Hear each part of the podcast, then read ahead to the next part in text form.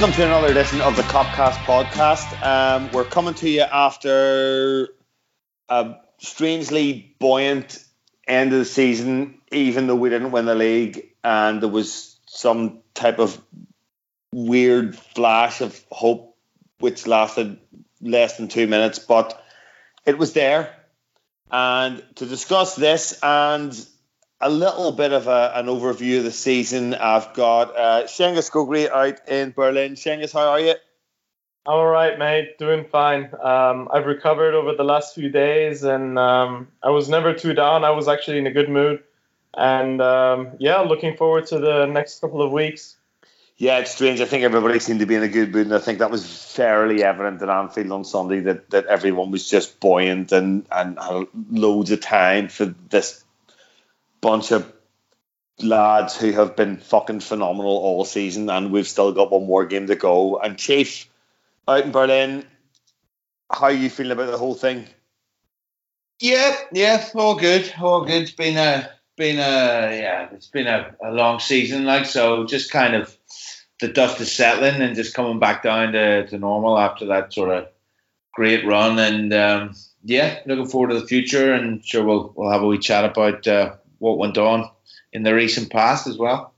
All right. Yeah, I think so. So, Chief, um, Sunday we went out against Wolves, the the best of the rest, as you were. All of these conversations around how they've taken more points from the the top six than the bottom six, and they've they've caused so many big teams problems, and they've beaten teams like you know Spurs and United, who well, sure Cardiff beat United.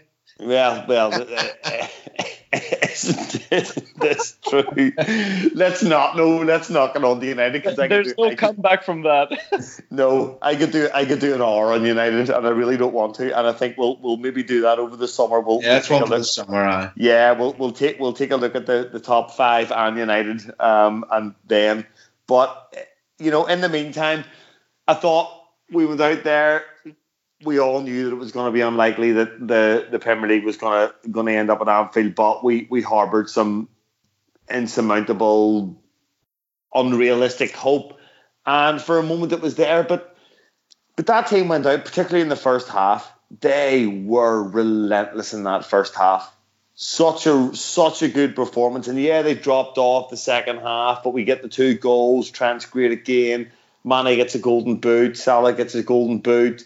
And I think more than anything else, what stood out for me on Sunday was the attitude of the players and the application to that game of football, particularly in the first half. What was your take on that?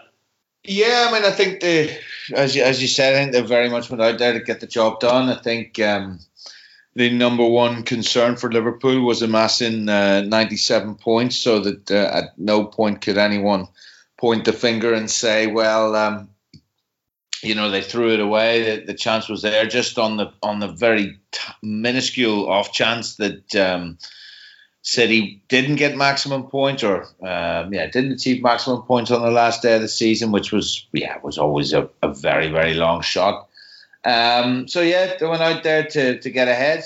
They got ahead early, put the score uh, scoreboard pressure on City, and yeah, I think then you know there was a bit of madness in the stands. Uh, fans celebrating a goal before it had happened, and bizarrely, then the goal actually did go in, kind of two three minutes later. Um, and then there was a, another cheer. So I think maybe at one point maybe the players thought that Brighton were two 0 up or something. I'm, I'm not sure. Um, so it all went a bit mad because then, of course, City equalised 30 seconds later, or something stupid. And then they were 2 1 up a couple of minutes later. So I think the players lost. Didn't, I don't, don't think they lost their heads or anything, but I think uh, the game got a little bit disjointed in that period where there's all that madness in the crowd. Um, and I think there's no doubt that it affected one or two players, perhaps more than others. But um, you know, in the end, they, they got it back together. And I think to go out in the second half and, and get that second goal to make sure of the win, uh, make sure of the 97 points, and uh, sign off in style, sign off what's been a fabulous season in, in style and in the manner uh, to which the, the Anfield crowd's been used to over the season was was was really commendable because at that point they know the game's up. City are four one up and uh, you know or three one up anyway, and it's uh, it's you know it's game over as far as the title race is concerned. So it's got to be a big disappointment for them. But at the same time, I think getting the 97 points and finishing the season with a win is, is just further proof to themselves that uh, they're not going anywhere and that uh, of how good they are and what an achievement it is. And I think that showed, as you mentioned, everyone was in the crowd was in buoyant mood at the end. Everyone is is pretty much fired up for next season and, and can't wait for that to, to kind of get going. There's a sense that uh, Liverpool are back and here to stay this time so yeah, all good. Unfortunately, in the end, the match, yeah, a bit flat, I suppose, because you know, when that chance, when when when all hope is kind of extinguished, then you know, natural there's going to be a a bit of flatness for a while. But um, yeah, I think as the dust settles on the season, I don't think anyone can can look back and really point fingers and say Liverpool in any way blew a chance. I don't think with 97 points that would be fair in any way. So yeah, just one of them. Great season, good way to finish, and yeah, we expected nothing less. I don't think. Yeah, I, I think that's fair. They've they've been they've been absolutely phenomenal from what we thought was a starting start. We were trying to get ourselves together with this strange new formation, and it was seemed at the beginning a little bit like round pegs and square holes. But the results came and they kept coming and they kept coming and and and then we went off to to Marbella and wherever else and our usual training camps and we came back and we all of a sudden we started playing four three three and and the performance and the the results have continued to be good. But the performances, Cengiz, I would I would say have probably got a little bit better and the way we've we've managed to dominate teams with the ball, and I think really evident both in both at Barcelona and and uh, at Wolves on Sunday that how we were able to nullify the opposition's counter attacking intent for me has been a real a real staple of of how this team's evolved this season. Yeah, I mean, um, it's a good point you make about how the performances have improved, especially um, in the latter part of the season. I think we saw, and you know, um, we're certainly discussing this um, um, a lot earlier in the season. We're kind of predicting that, you know, when when there were certain games where we're, we were winning by um, one goal to nil, or for example, away at Huddersfield, or you know, these tight games where we're just narrowly winning or scoring one goal and not really looking incredibly um, threatening in the um, in the latter parts of the game and trying to get more goals. You know, everyone was criticizing that. Uh, you know, we're not the Liverpool of last season. Our defense is good, but you know, our front three haven't hit the heights of uh, last season and whatnot. But it was obvious that you know, um, you know, Klopp has learned really well from his um, uh, experiences in England. I think um, it's it's one of his great traits to um, be able to learn from uh, perhaps mistakes and adapt to certain situations. You know, when he first came, um, you know, b- because of how much he demands from players, um, we saw a lot of um, injuries happening. At one point, our squad was really depleted a few seasons ago, and um, you know, he kind of sees the situation and adjusts accordingly. And now I think what happened this season was that we kind of did play with the handbrakes on, knowing that you know where the squad is together for a longer time. Obviously, since we signed Van Dijk in um, January um, 2018, um, you know our defenses look so much meaner. Especially the turning point was when we lost to Spurs 4-1. I think since that game, our um, defensive record has been incredible. Um, but you know, Van Dijk has a big part to play in that. And you know, since we finished last season getting to the Champions League final, doing really well defensively, but losing the final, and then you know we had the whole preseason together, and you know Robertson, you know he had only been in the team permanently for a little bit more than half a season, and you know like once you have all these very talented, ambitious, hardworking players. You know, together for preseason as well, and you know the coach has a better idea of, you know, when the players need to push themselves or when when they shouldn't be running too much. Um, I, I think we managed the first half of the season um, this past season really really well. Um, we managed to win a lot of points um, without spending too much energy, and um, you know we had a fantastic December. I think we won all eight games in December, and uh, then we obviously had our drop off. Um, we were doing pretty well off until City. Uh, you, you, know, City had their drop off um, earlier uh, when we were in our top form, and that's when we had the points difference. And and then obviously we had our small patch of you know um, not so nice results. We had a few draws um, against Leicester and West Ham and Everton and Man United and whatnot. But afterwards, you know, I, I, guess when it when it was really crunch time as we progressed to the Champions League and with all the comebacks and the, the title race where we won nine, ten games in a row, you know, the, the players did have their energies, um, uh, their energy when when it was when it was the right time to use it. So I think um, Klopp was really good. I, I, actually remember in one of the games where um, I can't remember exactly who now, but one of our players was harrying and chasing the ball towards the end of the game, and Klopp was like, "Hey, what are you doing? You need to calm down." You know, kind of telling him off not to expend his energy, and you know, just there's no need for that. We we already have the game in the, in, in the bag, so. I think um, it's been a really um, steep and very um, efficient learning curve for Klopp. Uh, he's managed the whole squad really good. Uh, we've uh, even when we did have injuries, um, obviously that's that's down to talent. Where Fabinho was able to drop back to center back, Henderson played right back. They both did well, and you know we avoided defeat. And uh, but nevertheless, we um, the the whole staff and not just Klopp, the whole medical staff and the physios and everyone. Um, I think everyone had a top season. The whole club, including the fans, everyone had a top season, and you know the, the players were fit.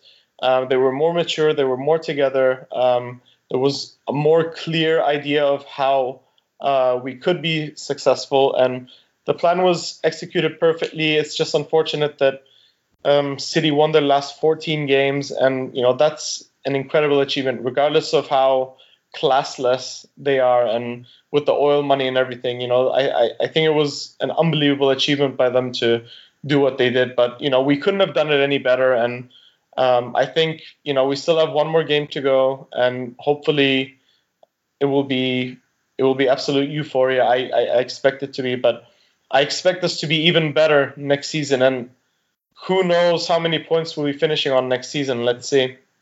Yeah, that's that's it's an, it's an interesting question to end on as to where where this team can go from here and, and how much they can improve. But Chief, we've we've seen this team, I think, evolve over the last ten months from a team that, in retrospect, now looked like they were accommodating new signings because we needed eleven players in the pitch and.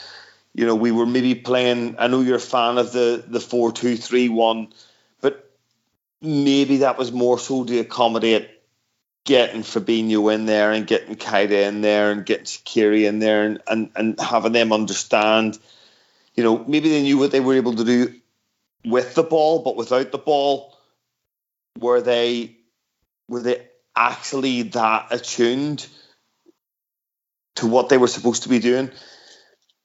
What I've seen is a, is a real evolution in, you know, particularly Fabinho's game um, coming towards the second half of the season, and you would have said you would have said Keita's before his injury. Um, do you think that this is this is a gradual move towards a really clinical, physical four-three-three team that now has that spine with the goalkeeper Van Dijk, Fabinho sitting there you get Henderson moving farther forward, and then you have the front three. And do you think that everything else or anything else that we do to that squad will, will be built around that to try and drive us forward, that, that extra small percentile that's available to us? Um, some question. Um, yeah, well, I think, I mean, the four uh, four two three one. We saw Klopp mentioned that um, you know we played that uh, specifically at the beginning to accommodate Fabinho to make him feel more more comfortable um, and help him adapt quicker. And yeah, you can see that his his game's come on. Um, well, not necessarily his game, but his um, his awareness of what he needs to do within our system has come on leaps and bounds, and he's now yeah pretty much everybody's first midfielder on the team sheet. I would say, or certainly someone you want in there for all the all the important games. Um, I think he may he may be my favourite player right now. Yeah, I mean, I think he, he's having that effect on on a lot of people because he's you know he's all action, he's robust, he's he reads the game brilliantly, he snaps in, he likes to leave one on and and let his uh, opposite number know he's there. So he's he ticks all the boxes. One, one weird thing I've been slightly disappointed in recently, if I'm you know splitting hairs, is that uh, his passing range has dropped off a little bit, but you know I'm sure he'll get that back um, because we've seen before that he's, he's got an array like so. Um, so yeah, I mean he's come on leaps and bounds. Keita's slipped in there and has eventually found his feet and looked really, really good. And it's a crying shame for us and him that, that he's out injured. Um, nasty one as well, to be honest. So um, hope he fully recovers and, and you know makes a speedy recovery.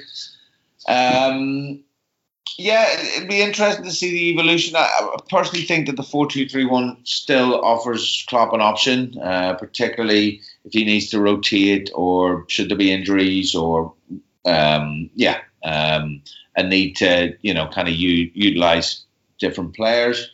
Um, and I also think it works really, really, really well against the, the smaller clubs um, at home, particularly uh, when when it's it's good to have that uh, extra attacker in a way.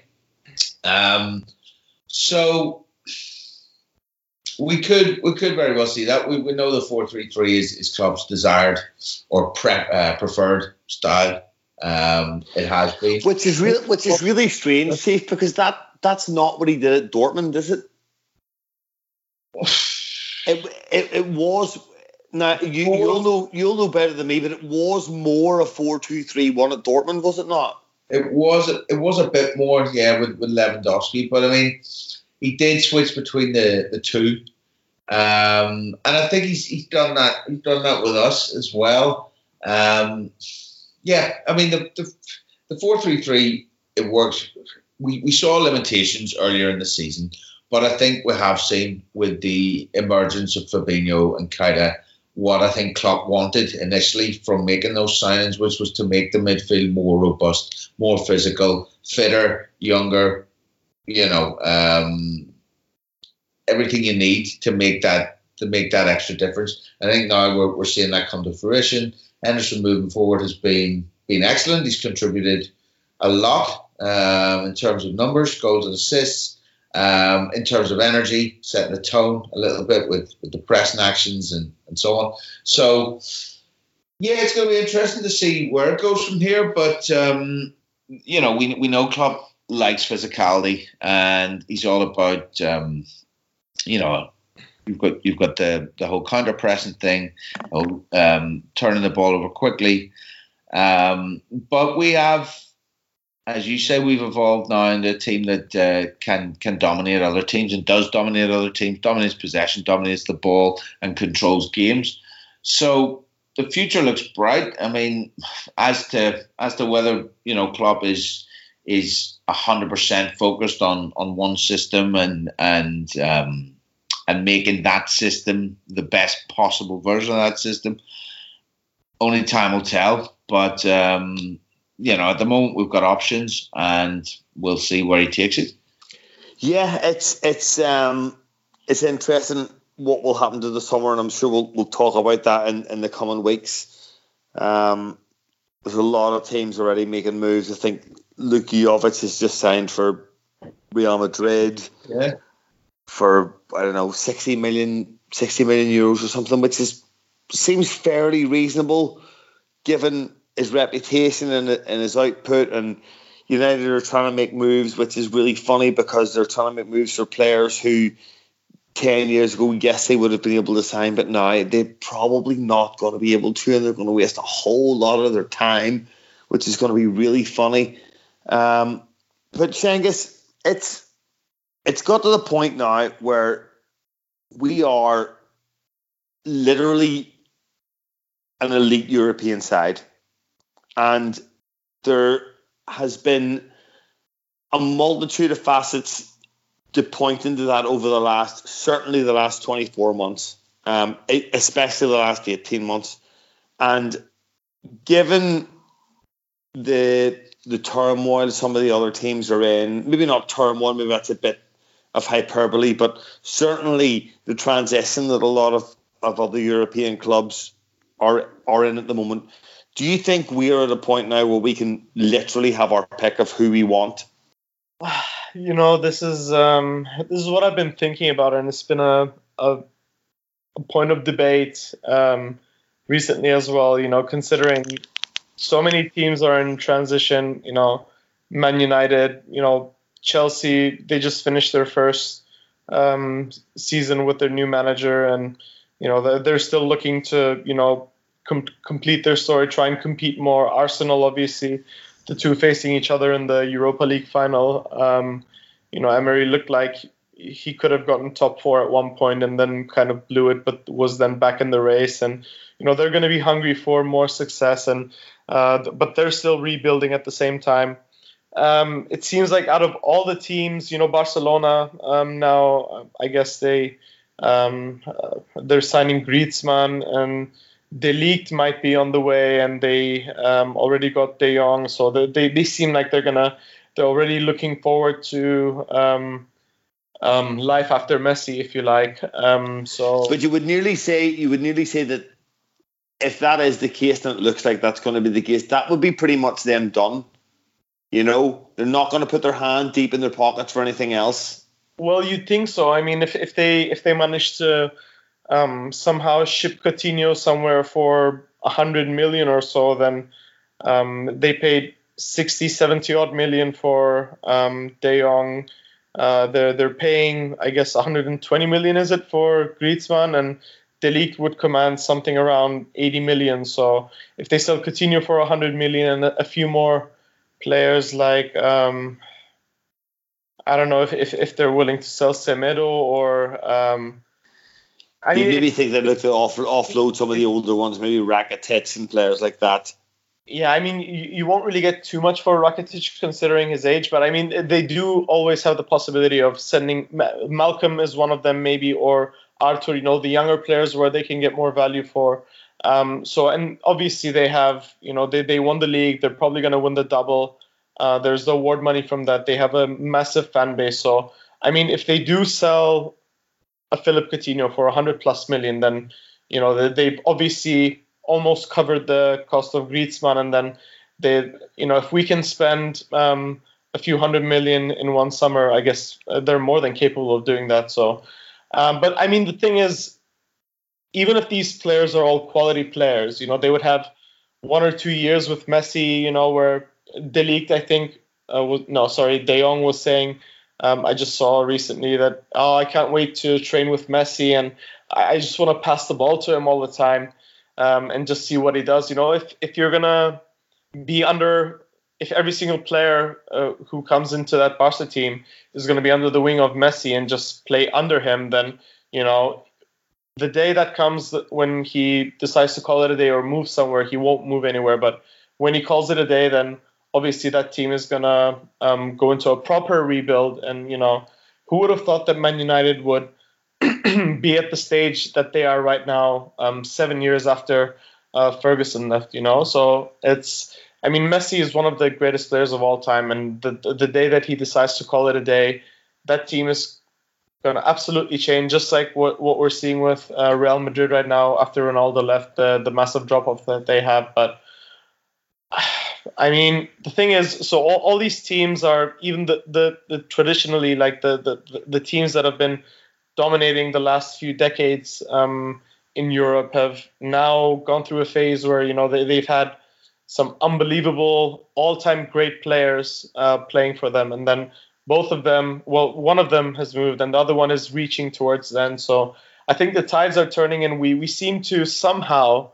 you know, after going through a terrible last decade, last 10 years, we're now in a situation where you can just, you have at least two players in each position, uh, very competitive. And, you know, we have in the last four years, we've been to three European finals um, now. So it's, you know, th- that speaks for itself. And we seem to be in a great state. And it could just be, we could just be entering a new era where, you know, we've had our drop in drop in form due to our transitions. And then we managed to after years of instability we get our we get our act together. And then the moment we find stability somehow all the other teams around us apart from man city are somehow in transition or rebranding or whatever. And it's an absolutely great position to be in. I was saying this earlier to um, uh, neil and the other guys in the in the group that you know if we win the champions league this year we are the best team in the world period for for the year 2018 2019 we are the best team in the world. And there's nothing that you can argue against it. You know we were lost by we lost by one point to city at 97 points which has never happened throughout history. So you know to lose by one point and go on and win the champions league by coming back from a 3-0 deficit in the semifinal you know that's i think um, we, we we could well be seeing um, a fantastic um, entry into a new era by Liverpool Football Club, and I'm really, really looking forward to it. Yeah, we seem to be uh, we seem to be timing our run at the right time, uh, or uh, yeah, our moment seems to be coming at a good time for once, which is nice. Um, yeah, we've, we've, had our, our share of um, of uh, yeah, kind of badly timed runs over over the years when when the circumstances have converged against us, particularly after after 1990 uh, for for a good while. But yeah, I mean, as you say, a lot of the big traditional big clubs in Europe and the teams that have been dominating over the, the last while, particularly, are facing a transitional period, whether it be big players leaving or um, yeah, just things uh, managers leaving, struggling to find the, the right blend um, trouble at the boardroom level, whatever it may be. There, there seems to be each one seems to have a, a little issue at the moment. So it could be a good time for, for Liverpool. There's no doubt. We look like we're in the in the ascendancy. But in terms of um, can we have our pick? I mean, on paper, yeah, I mean, uh, and I would go along with with Cengiz. You know, we, we could very well be the best team in the world should we go on to to win the Champions League. However, we, will not take that for granted. If if we don't win that competition, we'll we'll have to reassess. Um, but to just to get the two Champions League finals in a row is is is a tremendous feat. Um, so yeah, it's not to be sniffed at. But unfortunately, with transfers, you always come up against other things other than you know are you the best club around? And is this the best move for my career? You know you come up against boyhood dreams and and um, players who had idols and you know top clubs in particular countries and you know that kind of allegiance. So you know you're always going to come up against that obstacle when theoretically you should be able to go out there and you know make an offer a good offer and and sign the player you want it's not always going to work out like that, especially when when top top players are really you know elite level players really are at a premium and, and you know make no mistake that's the, the level we're shopping at. So um, i think uh, the, the interesting thing there though chief is that is that the level we're shopping at? Because well, I, yeah, it, what I was going to go on and sort of say well you know maybe we you know we still need to be smart. We still need to make those you know, Gini Wijnaldum signings, those Andy Robertson signings, and so on. But I think as you as you get better and better, I think that gets harder. Would you not agree, or do you think? I think it. I think it. I think it does get harder. I think you're right. I think you know. I think it's it's that type of conversation people were having about Spurs is how do you improve their first eleven? How do you convince someone to come that's going to sit in the bench and blah blah blah? But the fact the fact that I see here is that um, we have a number of players at Liverpool now that are absolutely deemed world class. If you look at Sadio Mane, Mohamed Salah, Robertson, Trent, we didn't buy. That's fine. Van Dijk, people thought the money was extortionate. People thought the money for Mane was extortionate at the time, but Gini Wijnaldum. If you even go back as far as Firmino, because I'm going beyond Klopp here, and I'm going beyond. I'm, I'm going towards this policy of how we have, as a football club, managed to identify footballers that have been able to improve the side, take us on to another level, but they aren't the they aren't those glamour names that are about. They aren't the next big thing. They aren't flavor of the month, if you like.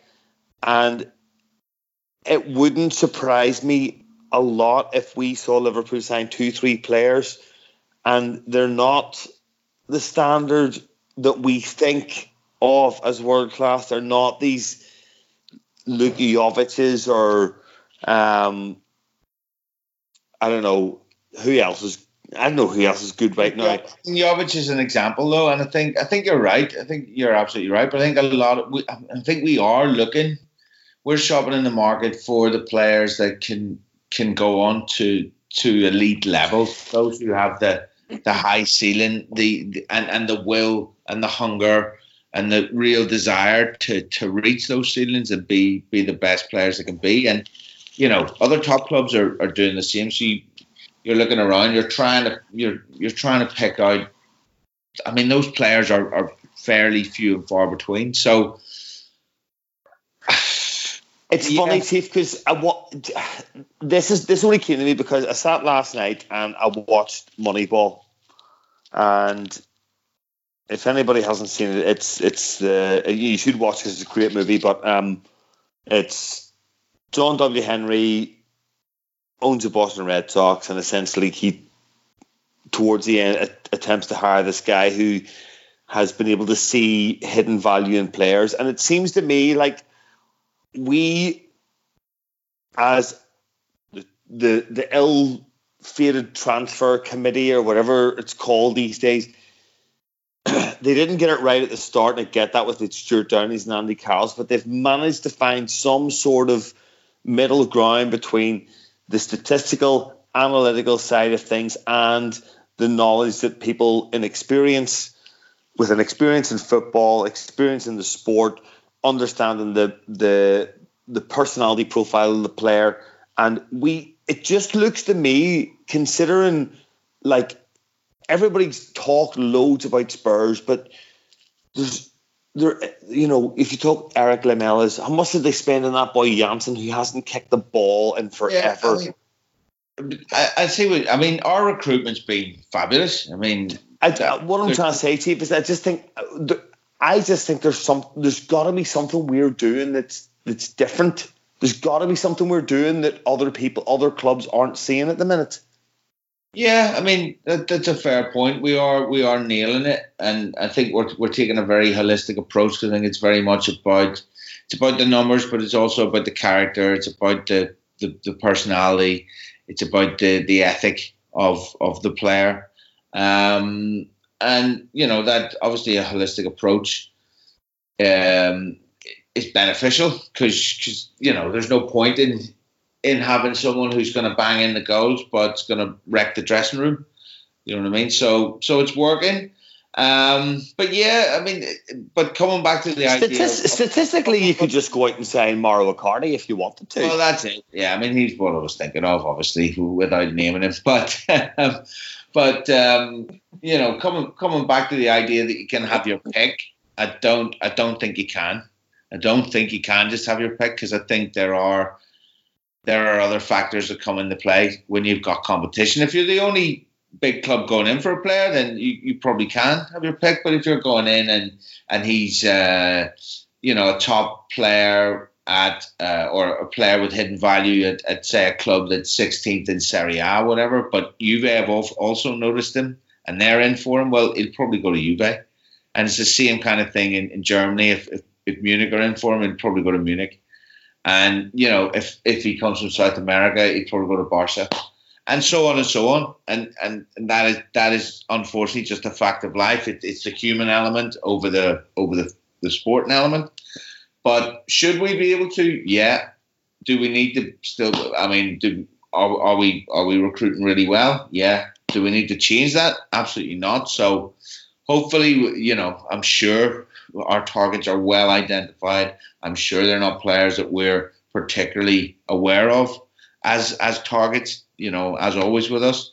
Um, so we'll see. I mean, last year we had a bit of a bit of a, an aberration in the sense that we did know that we were after Alisson very much, and we did know that we were after Van Dijk very much. But you know, again, there are Fabinho came out of nowhere. So um, you know, and and at the moment he's absolutely looking like he's going to be a, a, a stalwart, um, a mainstay for us over the next few years. So um, yeah, I'm sure they've they've got it identified, but you're always going to come up against walls of you know player preferences and, and that kind of uh, human element. Yeah, that's that's all. That's all absolutely fair. Um, I think now we are for so long we haven't even been in that conversation, although we would have liked to have thought we would be, but now we're absolutely in that conversation. And I think you're right that that players that we sign, that we may sign for a lot of money, might not be the the glamour names that, that you expect, and and that would just be true to form. So look, it's it's it's been a brilliant season. It's it's a brilliant team, and this team can get better. And I don't want to just start binning binning people off. So, Cengiz, just a couple of quick quick hits from from the Premier the Premier League season and the Premier League season alone. Who in your eyes has been and for your own reasons, be it our best, most important, your favourite, whatever player this season? Does it have to be one? it has to be one. It's the rules. Oh.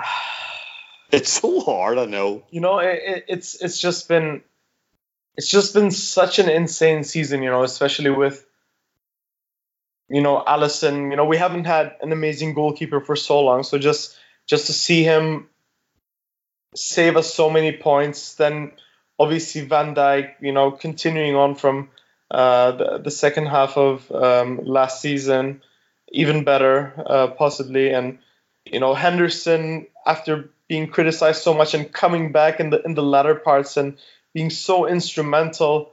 Uh, Gini being so consistent, and obviously Mo and um, uh, Mo and Mane doing incredibly well as well. Uh, Trent, I, I think I think I'm, I'm, I'm just gonna have to go with Trent because you know that that boy has been unbelievable. He has how many assists now? Like, I can't remember how many in the Premier League. I think he has 17 in all competitions. 13 in the Premier League, I think. 13. it's, it, it's, it's insane. It is insane. 20 year old lad at fullback and you know getting that many assists, doing defensively so well against the best players in the world. You know, he's been targeted throughout the season, and you know he's he just breathes Liverpool. He bleeds Liverpool. He's everything about Liverpool. So I'm going to give it to Trent. That I can totally get on board with that, and I think it's. I'll be interested to see. I, I know he's been selected for for Southgate's um, provisional 27 or whatever it is. But if I'm looking right now, there, there's between him, Trippier, and, and Kyle Walker, he's he's the standout, and for me, he's probably the standout um, right back in Europe right now. Um, it's it's absolutely insane what he has started to do with that particular position, and I don't know where I heard it. It might even have been my brother said it to me, but he just said, look, at least once every game he, he plays a pass or he, he crosses a ball that you just go, wow. Wow. I, mean, I, we, we yeah, I mean, I think if, if Young Player of the Year had a sensible cutoff point, i.e., 21, I think you would be talking about the, the Young Player of the Year right there. Agree totally. Um, Chief, do you have an alternative suggestion? Uh, well, I think, I mean, so Cengiz, you've gone for, you know, he's, he's uh, there's a bit of, you know, your favourite in there as well as he's had a, a, great season and, and you know coming through at such a young age and, and, and wow what a season he's had. But I think I think it's gonna be Virgil. it's just it's just it's just Virg, isn't it? You know, it's just you know he's not perfect. Nobody is, but he just brings such assurance. And between him and Alisson, we're a completely different side now. So um, obviously the other defenders have to, to take credit, but it was those the presence of those two, the, the confidence of knowing that um, Alisson's not gonna really not gonna let much past him and, and not gonna mess much up, and the, Virg is there as well, and it, it's just opened our game up so much. So I think I'm gonna yeah cap, uh, future captain I guess, and uh, um, yeah everybody's favorite Dutchman Virgil van Dijk. Yeah, it's, it's it's really really difficult to argue with. Um, I I thought I thought about this loads, and I know we're talking Premier League, but I, I watched Mane against Barcelona at home, and he's had such a strong second half of the season, and he's been used to the middle. he's, been used predominantly out out the left hand side, but you know against Barcelona with Firmino and, and Salah he just seemed to take it all on his shoulders, and especially the you know the first half, he he probably the first hour, he just said, "I'm I'm going to do this. I'm going to do this by myself. I know my two mates aren't here, but I'm going to do it by myself." So, I'd I'd go Mane, but anyway, moving on, Shangus, we've scored a lot of goals, loads and loads of goals. Have you one particular favourite that stands out for you? It's a Premier League goal, is it? Yeah, it has to be a Premier League goal, yeah. Well, I think it's an absolutely incredible co- well i'm not going to say coincidence because it wasn't a coincidence but it's a fantastic thing that the two most beautiful goals we scored in the premier league i think were both against chelsea daniel sturridge and mo salah but it just it just has to be mo salah i, I don't think anything can beat that Mo Salah at Anfield against Chelsea after all the all the absurd, um, classless behavior of the Chelsea fans. Nothing can beat that. But you know, we we scored some incredible goals, as you said. Um, I, in fact, I, as soon as we're done with this, I'm just gonna go and find out all uh, a video of all our Premier League goals from the 18-19 season and just watch them again. But um, I, I think it just has to be Mo Salah against Chelsea at Anfield? it's, it's it's really really difficult to dispute that. Chief, have you an alternative? Yeah, let's have a think. I'm never very good at remembering individual goals, but I think one that I really enjoyed, really really enjoyed, was uh, the Alderweireld own goal actually against against Spurs. Love that. Love that. Yeah. Most, um, the, the camera, the camera angle from the goal when he's reaching towards the ball and his mouth is wide open. He's trying to reach. Yeah, that's ball. it. And Lloris dropping it onto his foot, and that, that the whole thing. But like Mo's header, just back into the into the danger area, and just that comedy of errors. And you know, to beat Spurs with a late goal is great. For Mo to get that as a winner was great because he's had that that wonder goal kind of which should have been a winner almost forgotten about because they get a spawny, spawny penalty in the last seconds. So yeah, I enjoyed that. Um, so I'm going to go with that one. Okay, all right. Um, I'm going to go Salah's hat trick goal at Bournemouth. Oh, yeah, but that's actually a pretty good one as well. Yeah, when, he, when, he, when he turns around and looks at um, what's his face? Yeah, he, he, gets he gets kicked and then he That's takes the it in the keeper and he stops it on the line and he kind of flicks it in and it was kind of all around that time where people were saying, "Oh, one season wonder," blah blah blah, and this and that and the other, and he rocks up and he scores a hat trick and that's the third goal, and I just thought, this fucking guy, this guy, this guy is absolutely world class. So I'm gonna go that. Um, Shout, yeah. Your man is it Cook jumps on his heel. Yeah, yeah. He, he literally tries to assault him, and and you can see Salah. He, he he takes the kick and he kind of looks around and goes, "You're an absolute bastard," and then beats somebody else and then takes him in the keeper and then flicks it past the defender on the line, and then he doesn't care anymore, and it's great. Yeah, pretty sweet. So look, last one, um, and Chief, you may have inadvertently answered this, but I'll start with Shangus so I can give you a bit of time to think. have you got have you got one one moment of the Premier League season, your favourite moment, anything at all? Could be a goal, could be a result, could be a fucking tackle or a save for all I care. Oh my god, fuck! I never th- a moment of the Premier League season. And, you know, it's it's been it's been such a season that you know at times I, I kind of when I when I go back and look at games, I kind of get confused on oh was it was it last season was it this season? You know, there's been so many games, but uh, it it just um, I mean the the goal against Chelsea was just you know I, I honestly like out of all the teams in the Premier League, you know obviously you know we have the rivalry going on with City and you know we we have all the banter stuff with Man United, but that goal against Chelsea, that that Mo Salah goal was, I mean, it, it was absolutely my my favorite moment of the season because you know it, it meant it meant more than just winning a game. It meant more than just a wonder goal. It was it it definitely meant more than that. Though a message was sent, and together with the celebration and everything, um, you know, it, it was at that point of the season where you know we really we really believed we were doing really well, and you know it was a big challenge.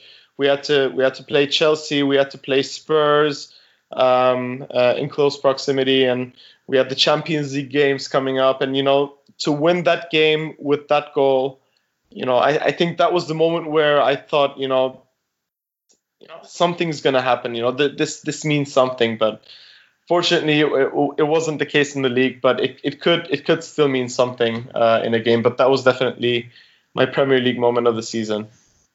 Yeah, again, so many. It's, it's been slow. We didn't win the league, but it's been so much fun. Chief, have you anything else that sticks out other than Alderweireld's? Well, that was obviously, that was obviously uh, a, a, top top moment um, because Spurs were were technically or certainly on paper the, the toughest team. We, yeah, we, and that was that was for what that was for the ten or eleven days we're in the title race as well. I think wasn't it? Exactly, and we, and we ended their, their title race as well. You know, which was good, and and in the end they had a very Spurs season. You know, they racked seventy one points, I think, which is pretty much par for the course for them. Um, despite having uh, flattered to see slightly earlier in the season as they yeah it's it's kind of like they they from at one point of the season they came fourth in a three horse race. Yeah that's it. I mean that is it. And uh, I mean they did the same the year Leicester won the league didn't they? They let Arsenal finish above them in the end I'm sure. Yeah. Um and finished third.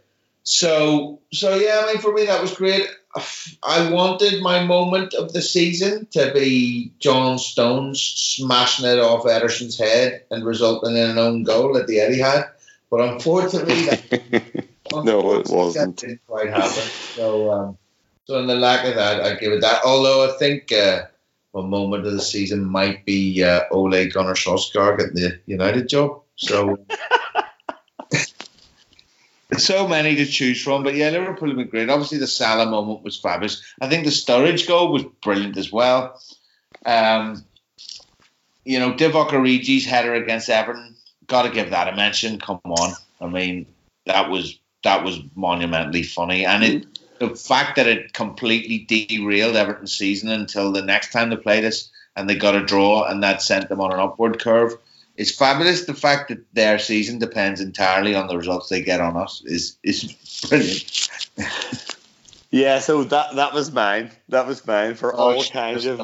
Sorry. Well, you're gonna have to no, go for another one then, Dave. What, what's your other favorite moment of the season? My my other my other favorite moment of the season. Do you know when do you know when there's a goal that's scored and you do something just really you you look back at yourself after the goals were scored and you were like, why do I behave like such an absolute cockhead whenever something like this happens?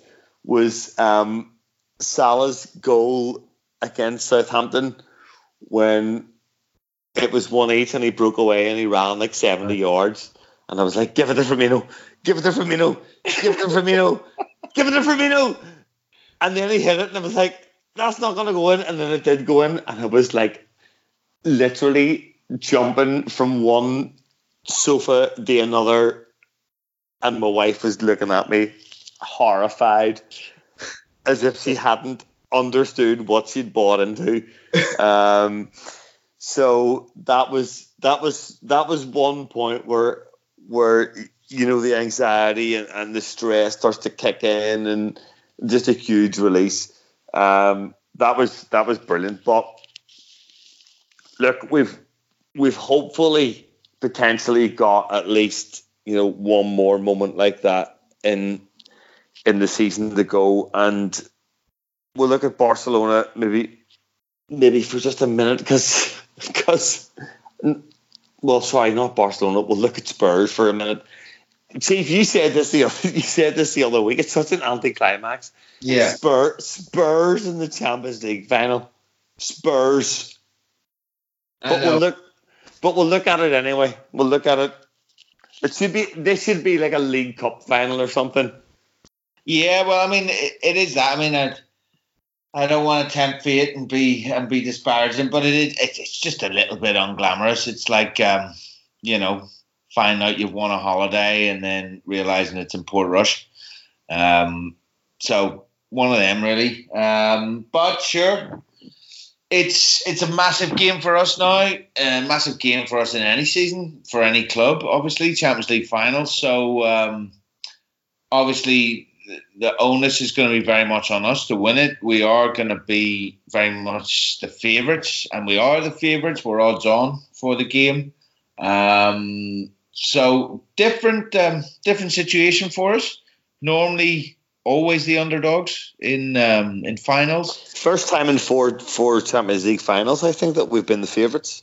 Yeah, I mean there you go. I mean obviously we were massive underdogs against AC Milan the first time. I believe we were slight underdogs the second time, um, and you know against Real Madrid we were massive underdogs, and this time we are um, we are going to be the we are the favourites. We're the clear favourites. So it's a different kind of pressure. Um, hopefully it's it's it's a good thing because I think we've been. I mean I think also Jurgen Klopp isn't used to being the um, the favourite in finals uh, with Dortmund, obviously in the Champions League final up against Bayern Munich. Obviously, Bayern Munich were the were the favourites there.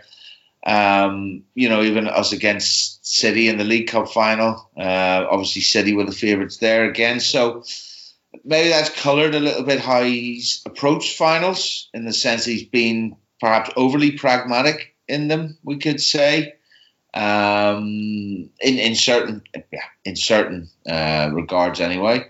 Um, the one that's maybe uh, sticks out a bit there is the Sevilla one. Maybe that that was a little bit different, but yeah, we'll see. Um, you would hope and expect Liverpool to to be able to do the job. It's um, I think we'll play on the front foot. I think we'll look to dominate the game. Uh, it'll be you know it'll be interesting to see how much Spurs have got left in the tank because we talked about conditioning from at the very start of the the podcast, and uh, I think that the the thing we've seen uh, from the results uh, this season and from the form with our eyes our, ourselves is that Liverpool have peaked at the right points in both parts of the season. You know, it was mentioned, Cengiz mentioned earlier, eight wins in December, and I think we've finished the season there with eight wins as well, or uh, something akin to that. You know, in the Premier League. So we look whereas last year it looked like it was a massive effort for us to to almost field a, a fit side in the Champions League final. I think this year we're going to be fitter, stronger. We're going to have more options.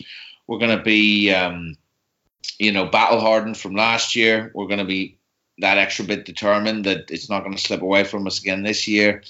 Um, so I I hope and envisage good things for Liverpool. I can see us lifting number six I don't want to be complacent or or tempt fate in any way, but I think maybe you know for Spurs getting to the final, it's a bit like us last year. They they didn't expect it. Uh, even even in the semi final, they they didn't expect it. you know, with half an hour ago, half an hour to go. They didn't expect it, so that release might just be their final in a way, and you know, it, it's going to be experience for them, and obviously, you know, they're a tough test, but hopefully Liverpool have the the quality, the strength, and the experience to to to get number six back to uh, back to Liverpool, back to Anfield. So I guess it's it's an interesting point that the chief makes about the experience, particularly from last year. And Klopp seems to have this knack of of turning difficult situations into positives, and it would be a really lovely bookend. I think that that this run that we've seemed to have gone on unsustained over the last probably eighteen months seems to seems to have started with the Spurs debacle at, at Wembley, where we get hammered 4 1. And this could end that transition uh, with Spurs to the Champions League final. And, and how much experience do you think we've garnered in the last 18 months, particularly with the final last year under our belt? And, and you know, is that, is that going to make a difference come the 1st of June?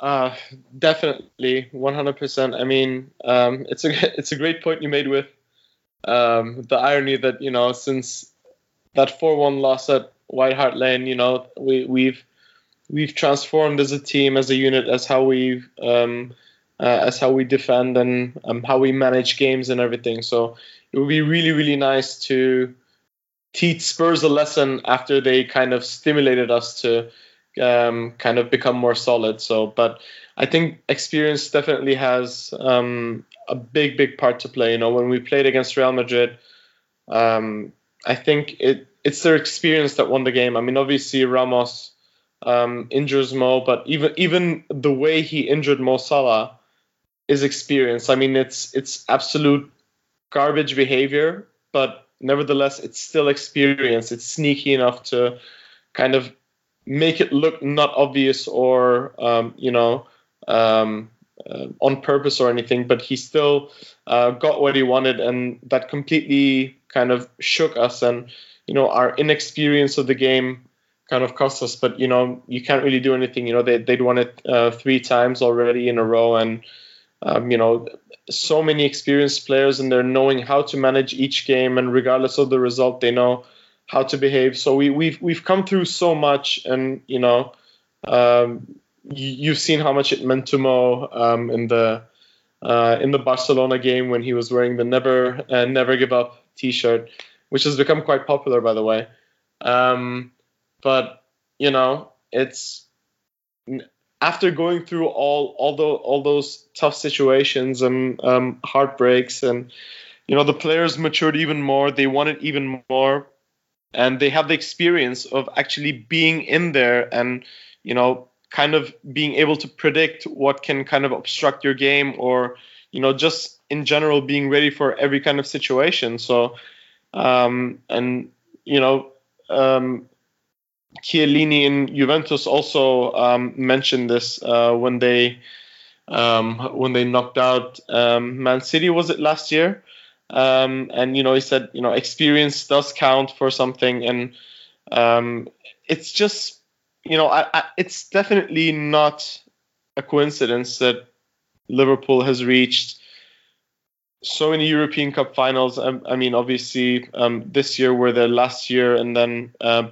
previously in the Europa League, and um, then you can go back to 2007 and uh, 2005. But you know, we do have the experience, and it, is it Spurs? Is, is it Spurs' first champ, European Cup final? Is that right? I guess so. Yeah. Um, yeah, it is. Yeah. I mean, I, they're up against a big, big task, and I think this time, you know, as as Neil mentioned earlier, for the first time, you know, uh, in in four games, as uh, four finals, as you also mentioned, that you know we're going to be favorites going into it, and we have the experience as well. So um, hopefully not tempting fate or anything um, and not being complacent.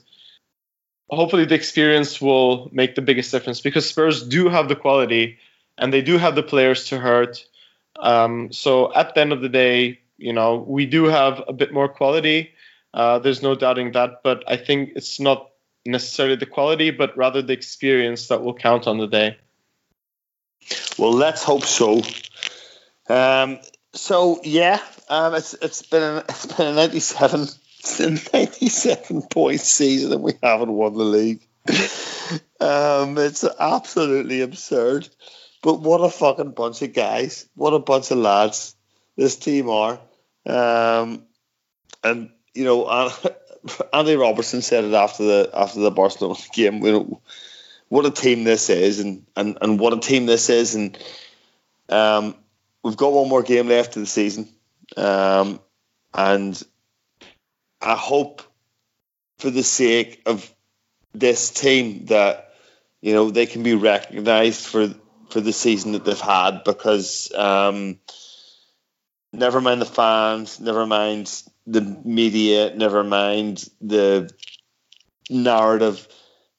This team deserves to win something this season, and let's hope on the first of June we're all we're all celebrating that. Cengiz, Chief, pleasure as always. Nice one. Was fun.